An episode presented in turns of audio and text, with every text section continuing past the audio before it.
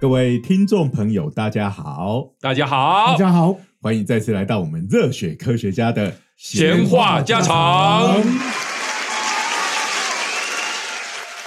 哎呀，今天呢，嗯，哎，我正要直接进主题的时候，突然想到，哎，前面有一些事情还没做。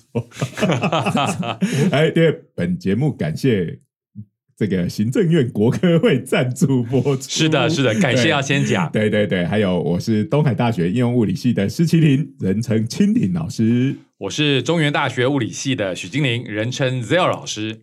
我是烤肉没烤的很 爽的九九，你现在讲这个梗，等我们这个节目播出，已经不知道是离中秋节已经很久我了。我跟你讲一件事情，我觉得哈、中秋节烤肉这一件事情受到疫情严重的打击跟影响，现在中秋节已经很少人在烤肉了，你知道吗？哦，有的就三年没烤，干脆就改掉不烤对了。，尤其哦，台中最让我失望了。啊以前台中市民都会去霸占那个休息区，有没有休息站？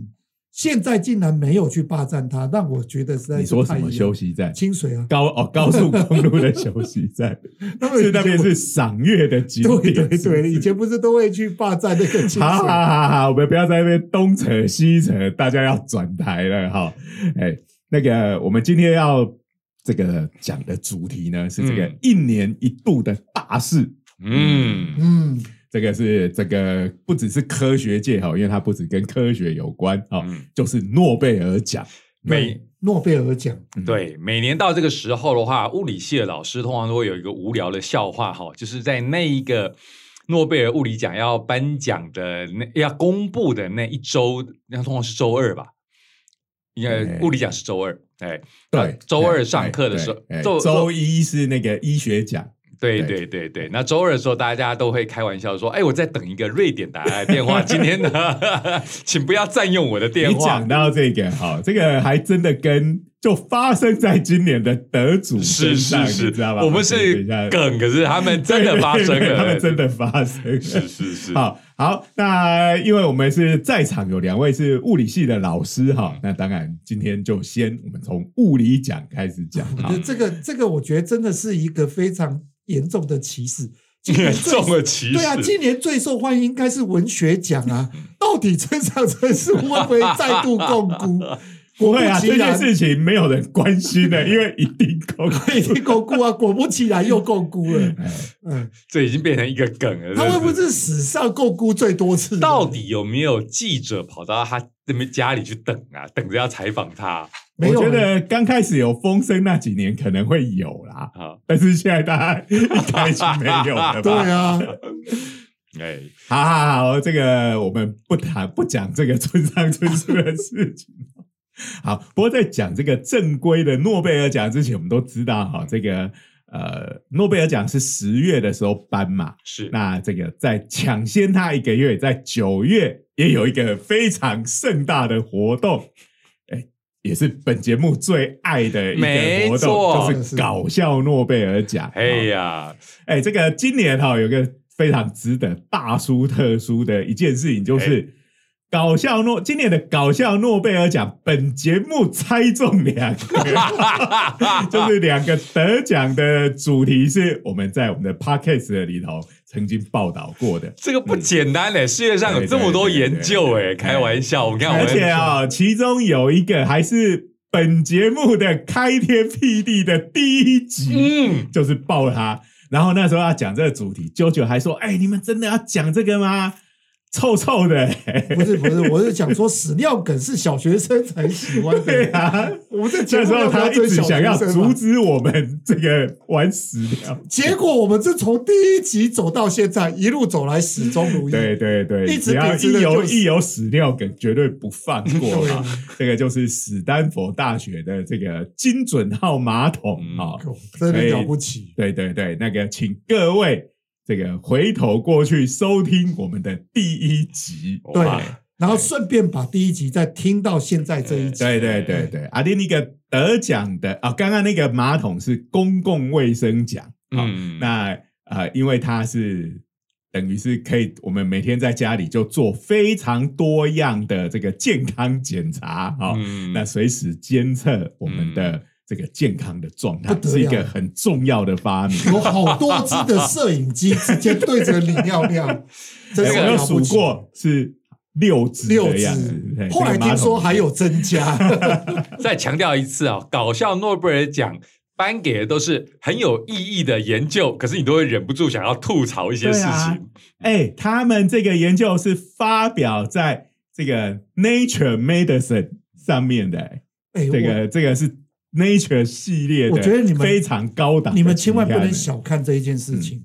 我在看日本综艺节目，有一个叫做“老外带日本商品回哎回回乡”的，哦哦，每一集都是上马桶哎。免治马马桶，免治马桶盖是他们最喜尤欢尤其是那个。欧洲人，他们拿回去，哦。然后就请家人一个一个进去试用，哇，然后每个人一进去就会发出那种非常惊喜的叫声，从对厕所里面。然后呢，最重要是他们会一支摄影机直接拍他们的表情。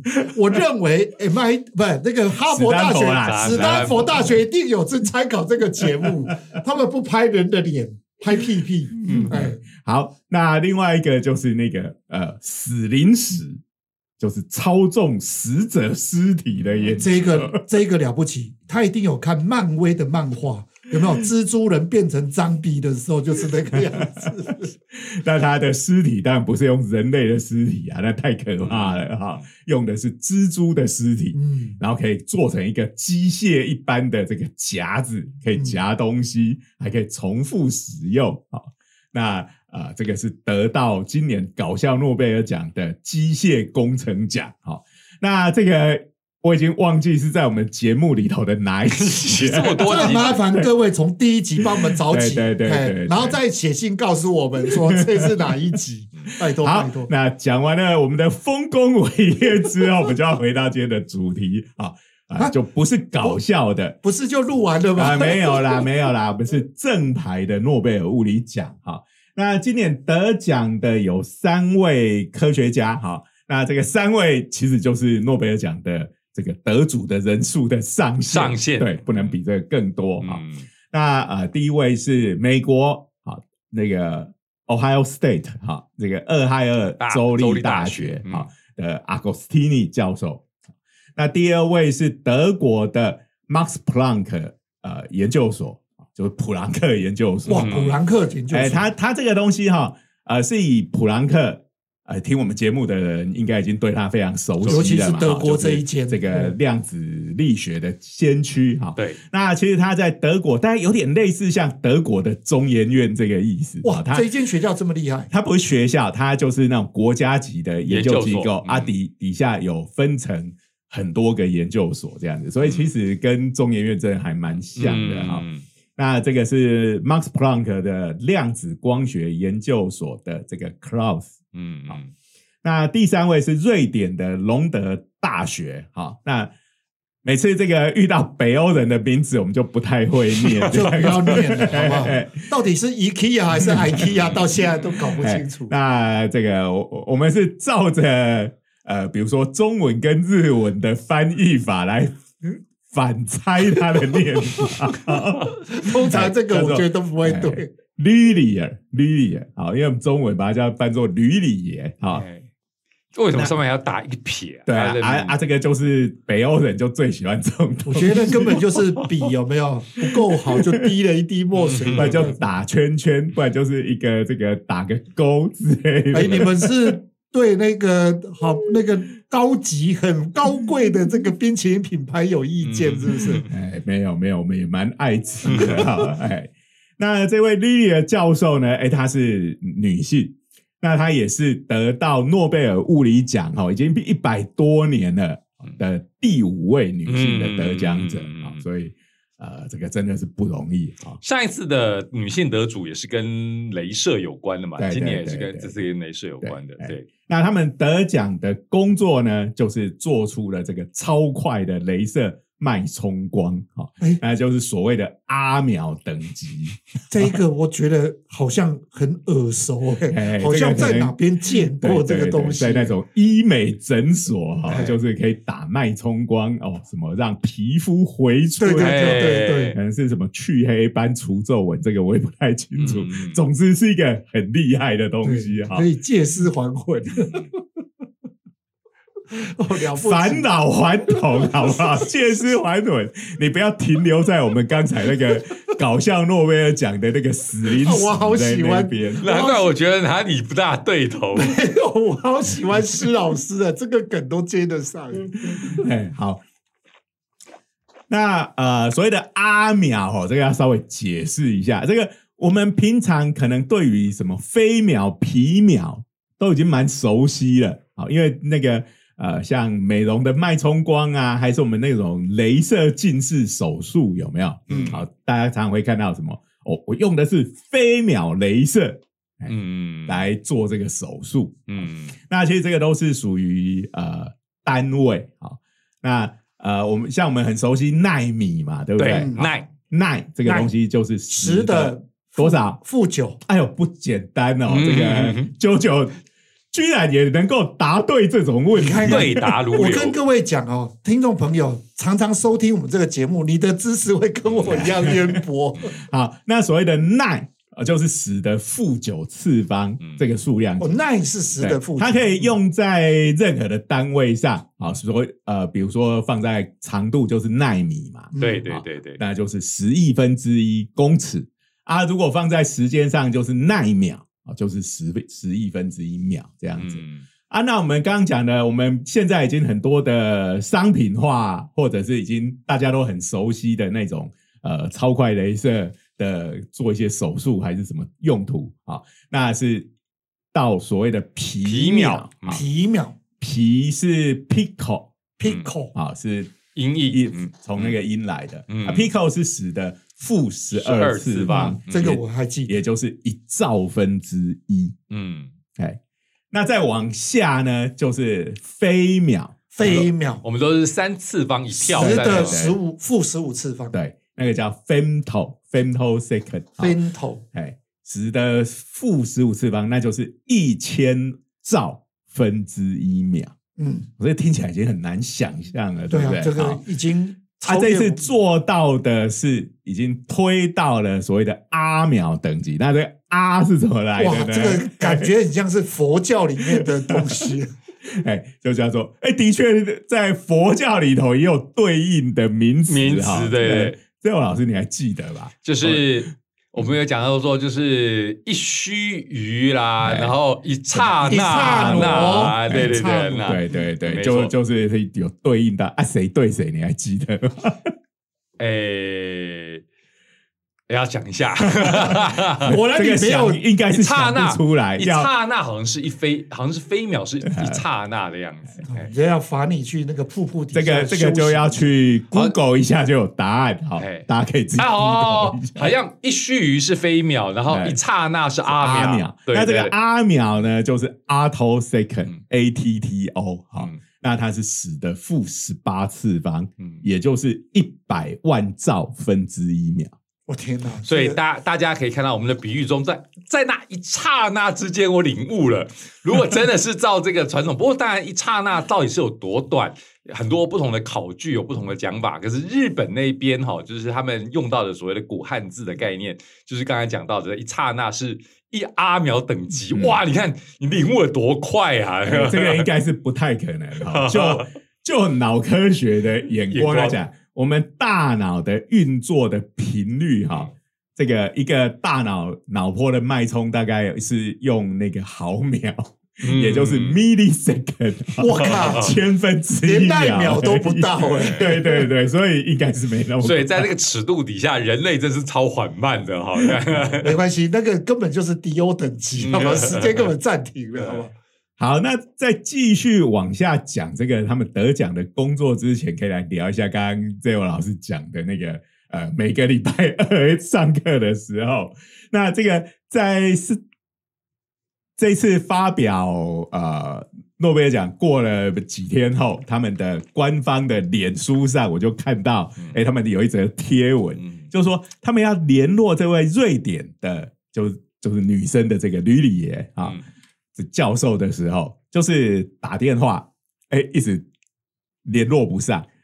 那以前他们联络别的地方，有时候是因为呃，人家是半三更半夜，因为时差的关系，对对对对在睡觉。哎 那因为这次得奖是他们自己瑞典人，然后所以没有没有时差的问题啊，但是这个电话就一直打不通。啊、那因为他们这个要告诉人家得奖了嘛，哈、那当然就要在不能让人家是我是看看报报纸纸才知道的，就会稍微提前嗯。呃一段时间，但是好像也没有提前很久了，嗯。就在颁奖前没多久，然后就这个要打电话联络这个吕里的教授，啊，就一直联络不到，哎，啊，后来就辗转有找到他先生，好，那他先生说啊，你要找他哦，因为他现在正在上课，正在上一堂这个原子物理的课程啊，啊，上课中他就是会关机不接电话哈、嗯。那所以你呃，因为他们颁奖的时间就是他们瑞典时间的早上十一点四十五分嘛，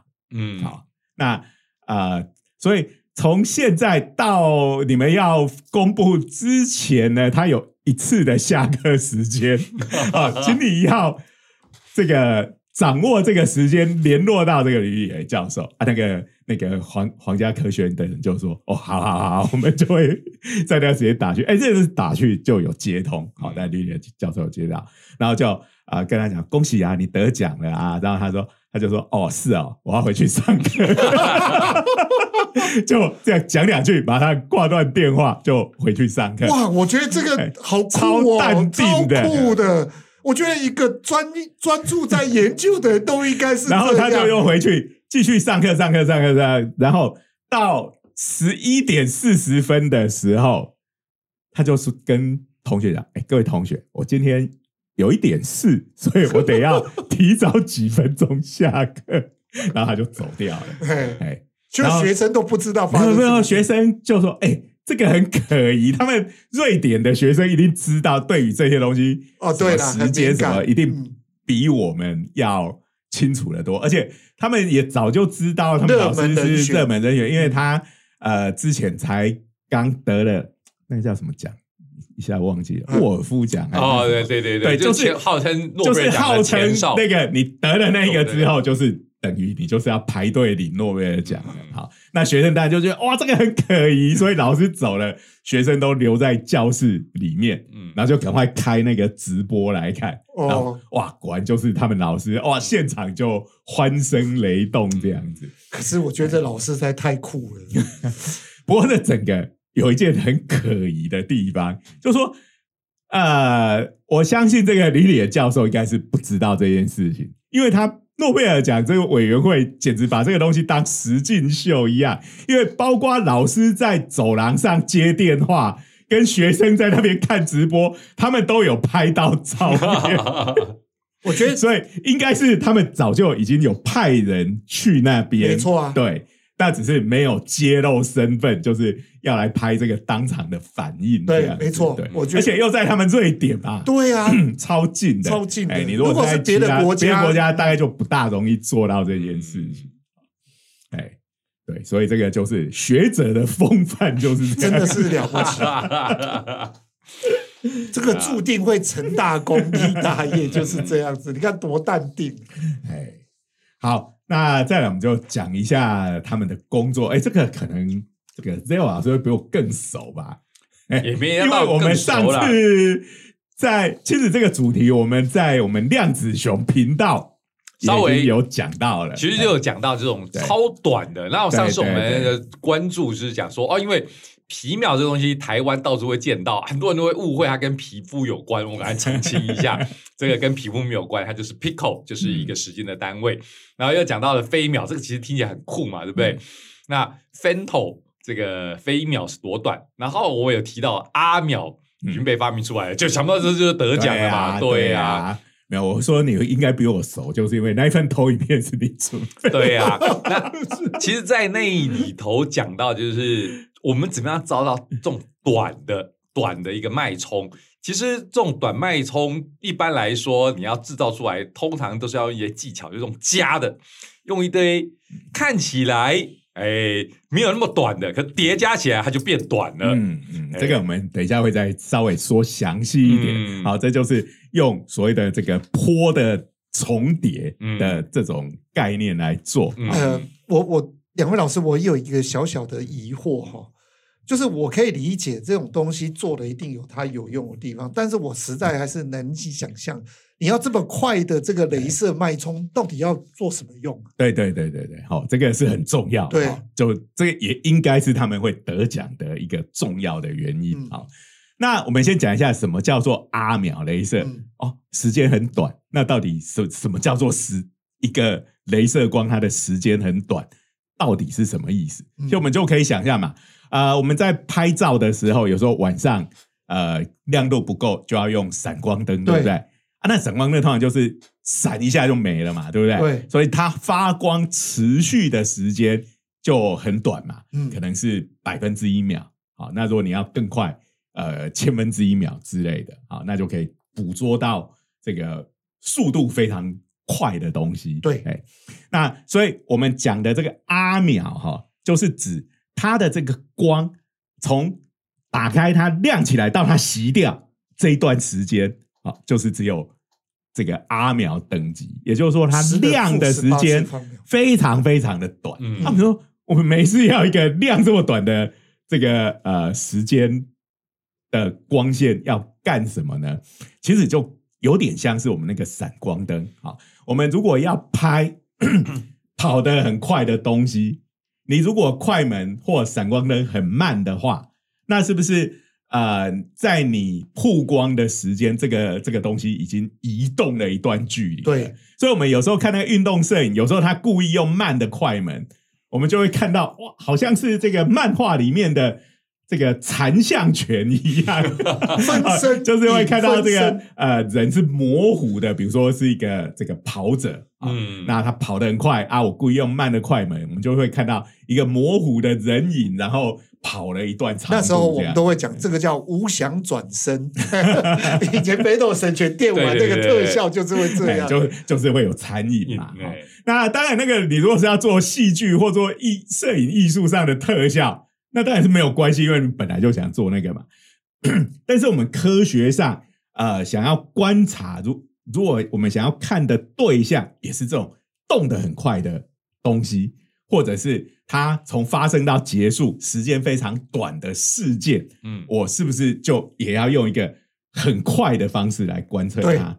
那我们在做物理学，在这种微观的世界里头，我们所谓的观测，其实最常用的就是丢个光子，或者是呃，你要说发一道光去照它哦啊哦，，是一样的嘛，对不对？嗯好，那在这种呃，比如说原子的世界，好了，我要看一颗原子在那边抖来抖去，啊，我要看它怎么动。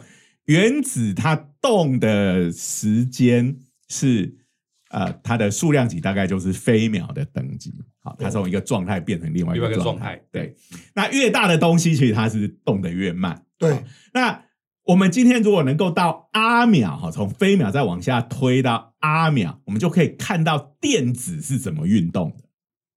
好，那过去因为我们的这个相机哈，我们如果把它比喻成相机，那呃，我们如果是飞秒等级的曝光时间，我们大概看原子怎么怎么改变它的状态，还可以看得到。但是你要看电子的话，因为电子更小嘛，比原子小更快，的会看不对到了，。那它的这个运动的时间的数量级就是要到阿秒的等级。了解，那如果你用一个飞秒的脉冲镭射，它已经非常快了哦。好，那因为这个东西是阿秒的一千倍嘛，嗯，所以你等于是用一个，比如说一个运动员在那边跑，你是你的快门，你让它曝光，呃，长达一秒钟这样子，那你就会得到一个那个模糊的人影。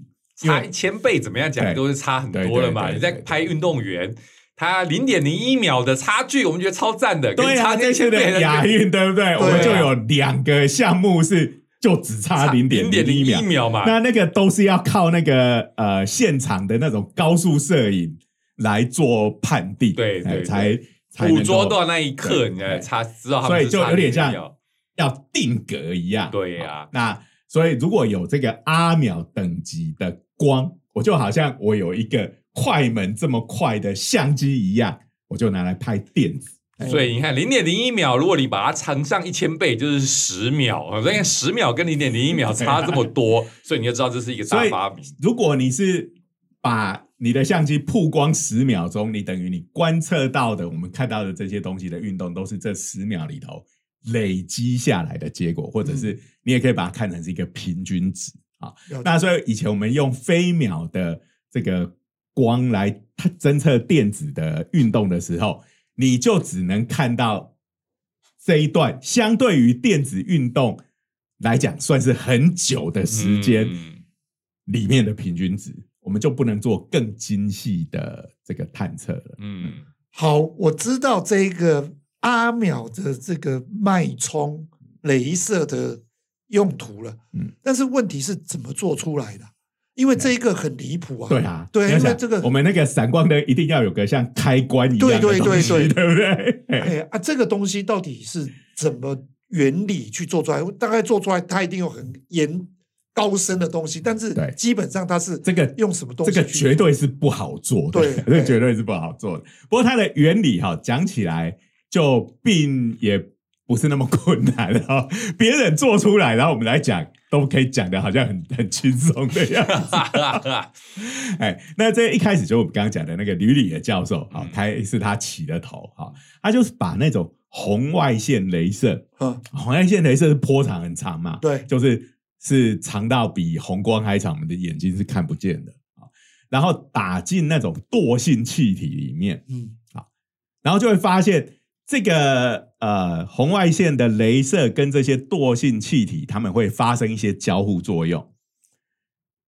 这些惰性气体，它们会吸收到这些红外线的能量，然后啊、呃最后它又要回到比较低的能量状态的时候，它又会把这些能量给用光的形式释放出来。嗯那它释放出来的这些光呢，呃，它的波长刚好会是入射的这个红外线它的呃频率的整数倍，好，就是两倍、三倍、四倍、五倍这样子。对，这个东西有点像我们在玩乐器的时候哈，有那个所谓的泛音的这种现现象。好，那个比如说一个吉他的弦啊，我们不是呃这个弦就是两端被固定住嘛。对嗯那我们固定住，当然就是我把它拨一下。我们最容易理解的就是，哎，它的波长就是呃，这个它的弦的震动就是这这一根弦在那边长度震动嘛。它刚好是半波长，对。只不过这个不用图有点难解释，不过大家可以想象一下哈，就是说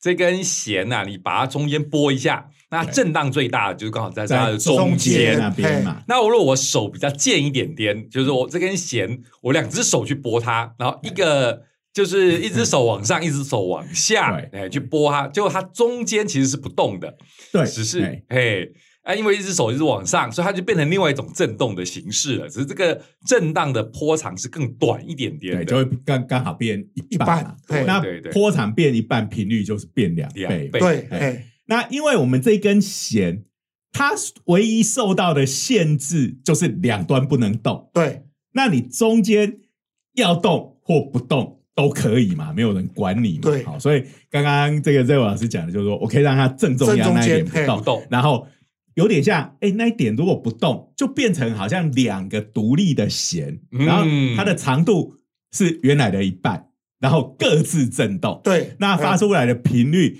呃，因为弦长变一半，频率就变两倍。然后呢，呃，再来，你也可以让它三分之一的那个地方也不动，三分之二的地方也不动。对，那就变成三个独立的弦在那边震荡。对对，这个是可以的，它并没有违反我的限制嘛。嗯。我的限制就是只有两段不能动，嗯。我没有去限制其他的东西。嗯对，好，那这也就是为什么每个乐器哈，它呃主要的那个频率我们可以调到一样嘛，好，哆瑞咪，我们大家都发出哆的那个声音，对，然后你去听那个声音，哎，音高的确也是哆，可是钢琴的哆跟小提琴的哆听起来那声音就是完全不一样嘛。对我们说它的音阶是在同一个音阶，可是它们的音色截然不同，嗯，对不对？对好啊，人在唱歌的时候，呃，假设大家音感都很准，没有像我在场三位都是音痴 这种状况，大家都发出比如说同一个哆的那个音，大家都唱很准，可是你的声音就跟我的声音不一样嘛。嗯好，那这个就是决定我们这个音准的那个，就是你的所谓的基频，好，就是基础的那个频率，就是真的就是两端不动，然后做整条弦的那个震动，那就是你的基频。好，那但是我们比如说刚刚我讲那个吉他，我弦一拨下去的时候，它其实最主要是那个基频没错，可是它同时在上面就会引起那个两倍频率、三倍频率、四倍频率的那个呃泛音。嗯然后每一种乐器，它在不同频率的泛音，好的强度是不一样的。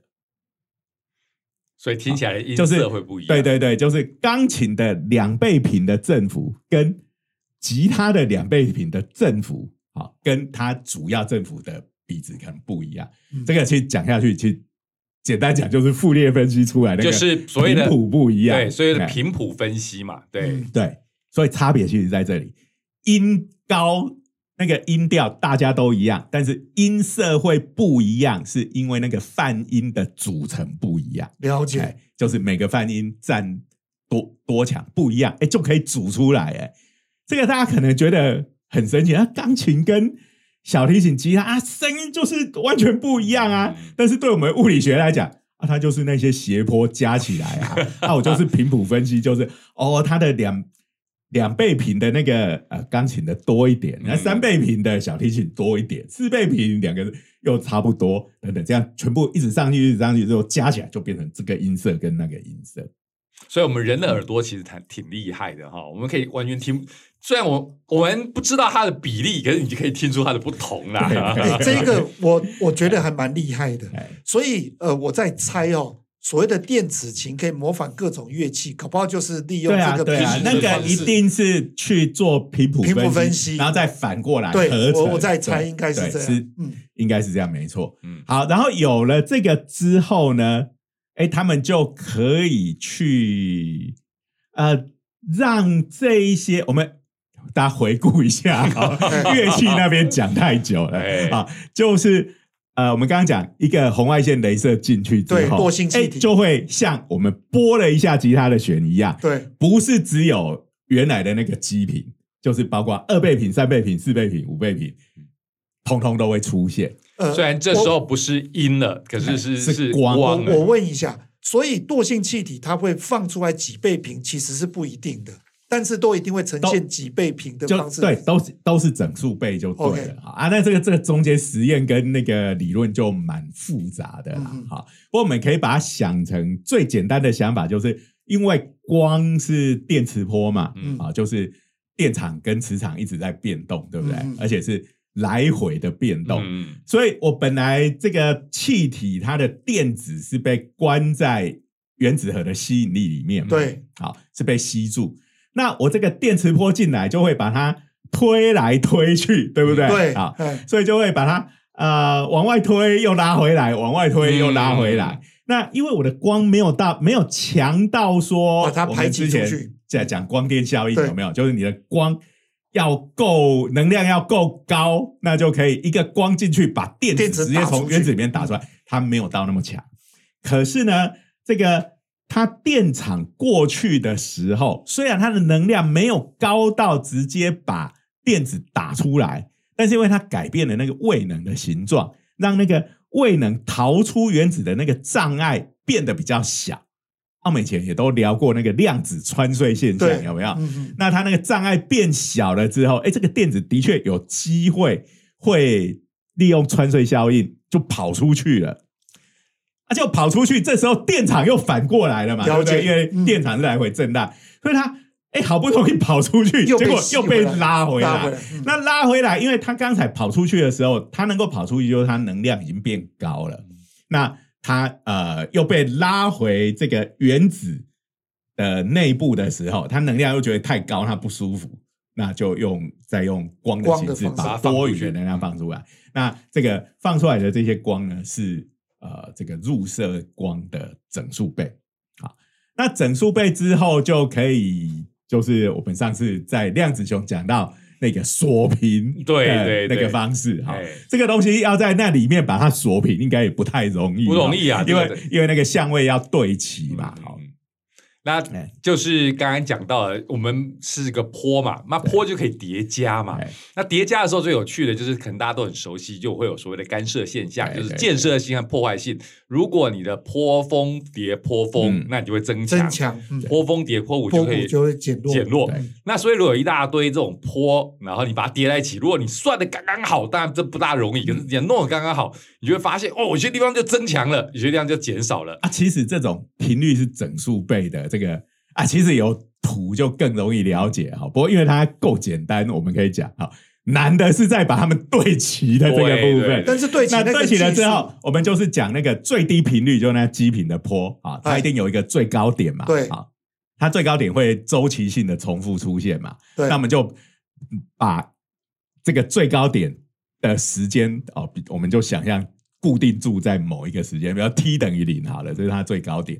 然后它就会过一段时间又会到下一个最高点，对不对？对那中间就会变比较低嘛，啊，中间有个最低点。那当我是两倍的频率的坡进来，然后我也是对齐第一个最高最高点。对那在第一个坡的第二个最高点的时候，它其实一定也会对到第二个坡的最高点，因对为它们是整数倍嘛。对没错它只是本来它震荡第一个坡震荡一次，第二个坡会震荡两次，让他们第二个最高点哎就又叠在一起。那三倍频的那个坡就是会震荡三次，然后这两头的最高点都会叠叠在一起。嗯，那但是中间的地方呢，就是有人高有有人低低，，嗯，所以中间很容易，你一直叠一直叠，中间就抵消了。但是我刚才我们作为锚定锚的那两个两头的那个点，大家都是最高顶点，因为它是频率是整数倍的，嗯。